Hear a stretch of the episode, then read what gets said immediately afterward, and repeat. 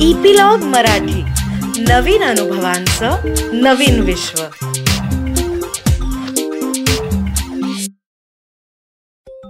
नमस्कार छोट्या दोस्तांनो. बाल दोस्तांनो तुम्हाला नवीन वर्षाच्या खूप खूप शुभेच्छा. हे वर्ष तुम्हाला आनंदाचं आणि आरोग्यदायी जाऊ त्यासाठी आज मी तुमच्यासाठी एक मस्त जादूची गोष्ट घेऊन आली. तुम्हाला जादूच्या गोष्टी ऐकायला आवडतात की नाही? आजची गोष्ट आहे जादूच्या आरशाची. सॅम आणि सायना ही दोघं भाऊ बहीण एका गावात राहत असतात. गावात त्यांची खूप मित्रमंडळी असतात. आणि सगळीजणं संध्याकाळी गावाबाहेर जे मोठं पटांगण असतं मोठी जागा असते मोकळी तिथे खेळायला जमायची खूप मजा करायची. त्या दिवशी खूप सोसाट्याचा वारा सुटतो. सगळी मुलं खेळत असताना त्या वाऱ्याबरोबर ढकलली जातात. आणि सगळीजणं म्हणून बाजूच्या जंगलामध्ये आडोसा शोधायला जातात. चालत चालत पुढे जात असतात अचानक एका घरापाशी येतात. घराच्या खिडकीतून ती आत डोकावून बघतात. तर त्यांना असं दिसतं की टेबलावरती खाण्याचे खूप पदार्थ ठेवलेले आहेत. जसे काही अगदी आत्ताच तयार केलेले आणि खरंच असे ताजे ताजे पदार्थ बघून सगळी मुलं एकमेकांच्या तोंडाकडे बघायला लागतात. आणि तेव्हा त्यांच्या लक्षात येतं की त्यांना खरंच खूप भूक लागलेली आहे. तेवढ्यात त्या घराचा दरवाजा आपोआप उघडतो आणि त्या दरवाजातून आवाज येतो. या या मुलांनो तुम्ही खूप दमलेले दिसताय. तुम्हाला भूक पण लागलेली दिसतेय. या आतमध्ये. आणि हे सगळे पदार्थ तुमच्यासाठीच ठेवलेत. मुलांना काही कळत नाही. पण मुलांना इतकी भूक लागलेली असते ना की मुलं काहीही न विचार करता त्या दरवाजातनं आत जायला लागतात. सॅमला मात्र हे सगळं खूप विचित्र वाटतं. तो आवाजही विचित्र वाटतो. तो सगळ्या मित्रांना जरा थांबवतो. तो म्हणतो अरे अरे अरे थांबा जरा. मला हे काही बरोबर वाटत नाही आहे एवढ्या मोठ्या जंगलात हे पदार्थ इथे आले कसे? आणि आपण इथे येणार हे इथे कसं कळलं? पण मुलं काही विचार करायच्या मनस्थितीत नसतात. त्यांना भुकेच्या पुढे काहीच दिसत नसतं. त्यातला एक मुलगा त्याला म्हणतो ए सॅम तुला खायचं नसेल ना तर तू खाऊ नकोस. पण आम्ही आता खायला सगळे चाललेलो आहोत. सगळी मुलं आतमध्ये जातात आणि त्या पदार्थांवर ताव मारायला लागतात. सॅम मात्र आपल्या छोट्या बहिणीचा म्हणजे सायनाचा हात घट्ट धरून ठेवतो. ती लहान असते तिला काही समजत नसतं. पण तिलाही भूक लागलेली असते. त्यामुळे त्यांनी ती रडायला लागते. ती म्हणते ए सॅम दादा सोड ना माझा हात. मला पण भूक लागली रे. मला पण खाऊ दे ना तो खाऊ. पण सॅम त्याच्या बहिणीला समजावतो. तो म्हणतो हे बघ सायना हे सगळं खूप विचित्र दिसतंय. आणि आपल्या आईबाबांनी काय सांगितलंय आपल्याला? तुला आठवत नाही का? असं भूक लागली म्हणून कुठेही गेलं आणि कसंही खायला सुरुवात केली असं आपल्या आईबाबांनी शिकवलंय का आपल्याला? असं सॅम त्या सायनाला समजावून सांगत असतो. आणि तेवढ्यात काय होतं? ती जी मुलं आतमध्ये खात असतात ना त्यांची मित्रमंडळी त्यांचं रूपांतर एका राक्षसात व्हायला लागतं. ती सगळी राक्षसासारखी दिसायला लागतात. सॅम आणि सायना ते बघून घाबरतात आणि बाहेरच्या बाहेरच पळून जातात. ते जिथून आले होते त्या रस्त्याने पळत जायचा किंवा तो रस्ता शोधायचा प्रयत्न करत असतात. इकडे तिकडे बघत असतात. इकडे काय होतं? घरामध्ये एक चेटकीण असते ती बाहेर येते आणि ती मुलं मोजते. एकूण दहा मुलं असतात.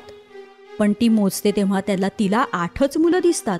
मग ती जोरात किंचाळून ओरडून विचारते अजून दोन मुलं कुठे गेली?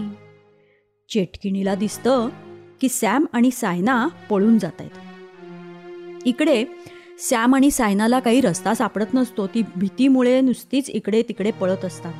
आणि त्यांना लक्षात येतं की आता ती चेटकिण जर आपल्या मागे आली तर ती आपल्याला पकडणार. सायना तर रडायलाच लागते. ती म्हणते सॅम दादा मला खूप भीती वाटते रे. त्या चेटकिणीने आपल्याला पकडलं तर? पण सॅम धीट असतो. तो तिला धीर देतो. तो म्हणतो हे बघ सायना तू आत्ता चेटकिणीचा अजिबात विचार करू नकोस. आणि भिवू नकोस. मी आहे की नाही तुझ्याबरोबर? तेवढ्यात त्यांच्यासमोर एक मोठा पांढरा उंदीर येतो. आणि तो त्यांना म्हणतो चला माझ्याबरोबर. मी माझ्या बिळात तुम्हाला घेऊन जातो लपायला. ती दोघंजणं गुपचूप त्या पांढऱ्या उंदराबरोबर त्याच्या बिळामध्ये जातात. त्याचं बिळ पण चांगलं मोठं असतं. आणि त्या बिळामध्ये लपून बसतात. ती चेटकीण सॅम आणि सायनाला शोधत तिकडे आलेली असते. कुठे गेली मुलं? बाहेर या. लपून बसले असाल तर. येताय की नाही? अशी ती आरडा ओरडा करत असते. पण ती दोघं काही तिला दिसत नाहीत. म्हणून ती त्यांना शोधायला दुसरीकडे निघून जाते. मग ती लांब गेलीये असं बघून हे दोघांना जरा हायसं वाटतं. तो उंदीर सॅमला म्हणतो की बरं झालं. तुम्ही ते खाणं खाल्लं नाहीत. नाहीतर तुम्ही पण राक्षस झाला असतात. सॅम म्हणतो पण ती चेटकीण असं का करतीये? आणि माझी आता सगळी मित्रमंडळी आम्हाला परत भेटणारच नाहीत का? उंदीर म्हणतो की त्या चेटकिणीला अमर व्हायचंय. म्हणजे तिला असं वाटतंय की आपण अजिबात कधी मरूच नाही. आणि त्यासाठी तिला शंभर मुलांना राक्षस बनवून एका मोठ्या राक्षसाला खायला द्यायचं आहे सॅम म्हणतो पण आता मी माझ्या मित्रांना कसं बरं सोडवणार? उंदीर म्हणतो की हे बघ ह्याच्यावरती एक उपाय आहे. जरा कठीण आहे पण मी तुला सांगतो. तुला जमणार असेल तर तू कर. पुढच्या तीन दिवसामध्ये तू एक जादूचा आरसा शोधून घेऊन यायचा आहेस आणि तो जादूचा आरसा इथून पूर्वेकडे गेल्यावरती एक मोठं तळं लागेल. त्या तळ्याकाठी असलेल्या देवळामध्ये तो तुला आरसा मिळेल. तो आरसा जर तू घेऊन आलास तर तू तुझ्या मित्रांची सुटका करू शकशील. आता सॅम एकदम धीट होतो आणि सायनाला सांगतो की हे बघ आता तू अजिबात न घाबरता तुझी स्वतःची काळजी घेत गावामध्ये जा आणि तिथे सगळ्यांना सांग काय झालंय ते. आणि आता मी इथनं पूर्वेकडे जादूच्या आरशाच्या शोधामध्ये जातो आहे. सायना बरं म्हणते आणि ती गावाकडे पळून जाते. सॅम भराभर चालत पूर्व दिशेने चालत असतो. मध्येच एक उंच कडा येतो. त्या कड्यावरून पाण्याचा झरा खाली पडत असतो आणि खाली त्याचा ओढा झालेला असतो. सॅम जरा त्या ओढ्याचं पाणी पितो कारण त्याला चालून चालून खूप दम लागलेला असतो तो थकून गेलेला असतो. आणि त्या कड्यावरनं खाली बघतो तर त्याला असं दिसतं की एक छोटंसं पक्ष्याचं पिल्लू त्या पाण्यात पडलं आहे आणि ते बाहेर येण्यासाठी खूप धडपड करतंय. सॅमला लगेच त्या पिल्लाचा जीव वाचवण्यासाठी त्या पाण्यामध्ये उडी घेतो आणि त्या पिल्लाला वाचवतो. आणि तेवढ्यात काय होतं तिथे एक मोठा पक्षी म्हणजे गरुड. मित्रांनो तुम्हाला माहिती आहे ना गरुड हा सगळ्यात मोठा पक्षी आहे. तो पक्षी तिथे त्या ओढ्यावर येतो. आणि ते पिल्लू कोणाचं असतं? त्या गरुडाचं असतं. तर गरुड सॅमचे आभार मानतो. म्हणतो की मित्रा धन्यवाद. तू माझ्या पिलाला वाचवलंस. अरे पण तू ओला झाला आहेस. चल माझ्या घरट्यामध्ये. मी तुला तिथे घेऊन जातो. सॅम पण लगेच त्या गरुडाबरोबर त्याच्या घरट्याजवळ जातो. गरुड सॅमला त्याच्या घरट्यात गेल्यावर एक चमचमणारी अंगठी देतो. तो त्याला म्हणतो की मित्रा मी जेव्हा हे घरटं बांधत होतो आणि त्याच्यासाठी काड्या जमा करत होतो तेव्हा मला ही अंगठी एका गवतामध्ये मिळाली. ती तुझ्याकडे ठेवून दे. मला काही ह्या अंगठीचा उपयोग नाही आहे पण तुला जर ह्याचा काही उपयोग होणार असेल तर तू कुशाल कर. सॅम त्याचे आभार मानतो आणि ती अंगठी आपल्या बोटामध्ये घालतो. त्याला जरा ती सैलच होत असते पण तरी तो ती बोटात घालून ठेवतो. कारण सॅमला उशीर होत असतो. त्याला लवकरात लवकर त्या तळ्याकाठी पोचायचं असतं आणि देवळात जाऊन तिकडचा जादूचा आरसा घ्यायचा असतो. तो गरुडाला विचारतो की त्या तळ्याकाठी जायला कुठला रस्ता आहे? गरुड म्हणतो की चल माझ्या पाठीवर बस मीच तुला त्या तळ्यापाशी नेऊन सोडतो. सॅम लगेच गरुडाच्या पाठीवर बसतो. गरुड उंच आकाशात झेप घेतो उडतो आणि अगदी थोड्याच वेळात सॅमला त्या तळ्यापाशी आणून पोचवतो. गरुड सॅमला खाली उतरवतो. दोघंही एकमेकांचे आभार मानतात. गरुड सॅमला सांगतो की हे बघ तू अजिबात धीर सोडू नकोस. तुला नक्की तो आरसा मिळेल. त्या मोठ्या तळ्याच्या पलीकडच्या काठावर ते देऊळ असतं. सॅमला दिसतं की त्या तळ्यात खूप मगरी आहेत आणि सगळ्या मगरी सॅमला बघून अशा उड्या मारायला लागलेल्या असतात की सॅम जर त्या तळ्यामध्ये आला तर त्याला खाऊन टाकायचं.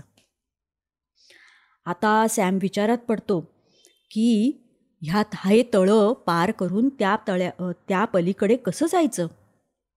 पोहत जायचं म्हटलं तर ते काही शक्यच नाही आहे म्हणून तो त्या तळ्याभोवती त्याच्या काठावरती अशा येरझऱ्या मारायला लागतो. सगळ्या मगरी अशा टपूनच बसलेल्या असतात की कधी हा सॅम पाण्यात येतोय आणि आपण त्याला पकडून खाऊन टाकतो. खूप वेळ विचार करूनही सॅमला काही सुचत नाही की काय करावं. सॅम शेवटी निराश व्हायला लागतो. स्वतःवरच चिडतो आणि रागानी जोर जोरात हात झटकतो आणि काय करतो? त्याबरोबर त्याच्या बोटात जी अंगठी असते ना ती पडते आणि त्या पाण्यात पडते.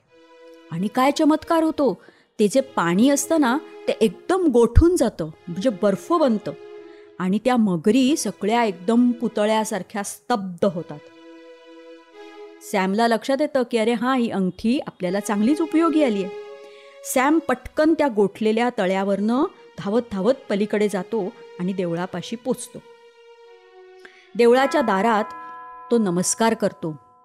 त्याला असं वाटतं की आतमध्ये कोणी देव वगैरे असेल तर त्याची आपण आधी प्रार्थना करूया की मला हा जादूचा आरसा लवकर मिळू देत. आणि आत गेल्यावरती त्याला समोरच तो आरसा एका उंच दगडावर ठेवलेला दिसतो. सॅम त्या आरशाजवळ जायला लागतो. त्या दगडावर चढून तो तो आरसा घेणार असतो. तेवढ्यात त्या आरशाचं रक्षण करणारा जो देव असतो तो तिथे प्रगट होतो. तो सॅमला अडवतो. तो म्हणतो की हा आरसा असा मी तुला घेऊन देणार नाही. पण मग सॅम काय करतो? त्याची विनवणी करतो. आणि त्याला पहिल्यापासून जे काही घडलेलं असतं ते सगळं नीट समजावून सांगतो. आणि त्याची विनवणी करतो की हे बघ माझ्या मित्रांना सोडवण्यासाठी तुम्ही प्लीज मला हा आरसा द्या. देव म्हणतो की हा आरसा मी तुला आत्ता देईन पण एका अटीवर. तू हा आरसा मला परत इथे आणून द्यायचास. सॅम म्हणतो हो माझ्या मित्रांची सुटका झाली ना की मी तुम्हाला हा आरसा परत आणून देईन. मग देव म्हणतो की ठीक आहे तू घेऊन जाऊ शकतोस हा आरसा. मग सॅम देवालाच विचारतो की आता तीन दिवस तर संपत आलेत आणि मी इतक्या लांब आलोय तर मी आता लवकरात लवकर त्या चेटकिणीच्या घरापाशी कसा पोचणार? मग देव त्याला सांगतो की हे बघ ह्या आरशातनं जो काही प्रकाश बाहेर येतोय ना त्या प्रकाशाच्या उजेडामध्ये तू चालत राहा म्हणजे तू लवकरात लवकर त्या चेटकिणीच्या घराजवळ पोचशील. सॅम बर म्हणतो. आणि त्या प्रकाशामध्ये तो चालायला लागतो. त्या प्रकाशात चालत असतानाच अगदी थोड्याच वेळात तो त्या चे चेटकिणीच्या घराजवळ येतो आणि बघायला लागतो. चेटकिणीच्या घराजवळ आल्यावरती सॅमला एक वेगळंच दृश्य दिसते ति तिथे दिसतं. ती चेटकीण असते तिनी सायनालाही पकडून आणलेलं असतं आणि गावातल्या इतर मुलांनाही पकडून घेऊन आलेली असते ती. सगळी मुलं घाबरलेली असतात.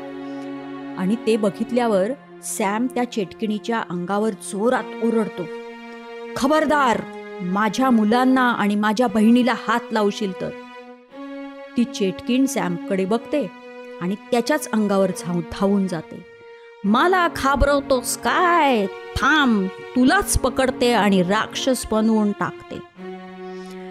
पण मग सॅमला लक्षात येतं की आपल्याकडे तर जादूचा आरसा आहे.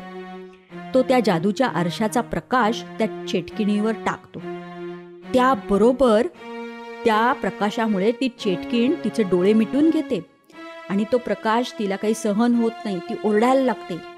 तो प्रकाश हळूहळू हळूहळू इतका वाढतो इतका वाढतो की ती चेटकीण त्या प्रकाशामध्ये पूर्ण जळून जाते आणि तिची राख होते. मग सॅम सायनाला आणि तिचे जे सगळे इतर मित्रमंडळी आलेले असतात कडून आणलेले असतात त्यांना सगळ्यांना सोडवतो. आणि त्या झोपडीत जातो.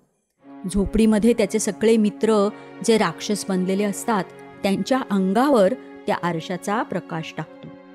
त्याबरोबर ती सगळी मुलं परत पूर्वीसारखी नॉर्मल होतात. आनंदाने नाचायला लागतात आणि सॅमचे अगदी खूप आभार मानतात. पण सॅमला वेगळीच काळजी असते. तो म्हणतो की आता ही मुलं तर सगळे माझे मित्र तर मला सगळे परत भेटलेत. पण आता मला हा आरसा परत त्या देवाला नेऊन द्यायचा आहे. असं तो विचार करत असतो. तेवढ्यात तो देवच तिथे प्रगट होतो.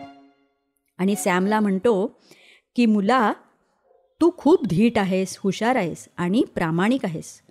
तू तुझं वचन पूर्ण करणार होतास मला माहिती आहे तुला तुझ्या मित्रांची काळजी होती आणि म्हणूनच तू हे सर्व केलंस. शाब्बास आता हा आरसा आहे तो मी तुला बक्षीस म्हणून देतोय. पण एका अटीवर तू त्या आरशाचा उपयोग दुसऱ्यांच्या मदतीसाठी करायचा आहेस. जर तू त्या आरशाचा गैरवापर केलास तर तो आरसा तुझ्याकडून निघून जाईल. अदृश्य होऊन जाईल. सॅम म्हणतो बरं मी ही गोष्ट लक्षात ठेवीन. मग आता सॅमलाही खूप आनंद होतो. सगळे मित्रही मजेत असतात. मग ते सगळेजण गात आनंदात उड्या मारत नाचत गात गावाकडे परत जायला निघतात. लवकरच मी तुम्हाला एक नवीन गोष्ट सांगायला येईन. त्याची सूचना तुम्हाला एपिलॉग मीडिया वेबसाईटवर मिळेलच. किंवा जिओ सावन गाना ॲपल पॉडकास्ट स्पॉटीफाय ह्याच्यावर मिळेलच. तुम्ही पण ऐका आणि तुमच्या मित्रमैत्रिणींना जर ऐकायची असेल तर त्यांना पण सबस्क्राईब करायला सांगा. सांगाल ना?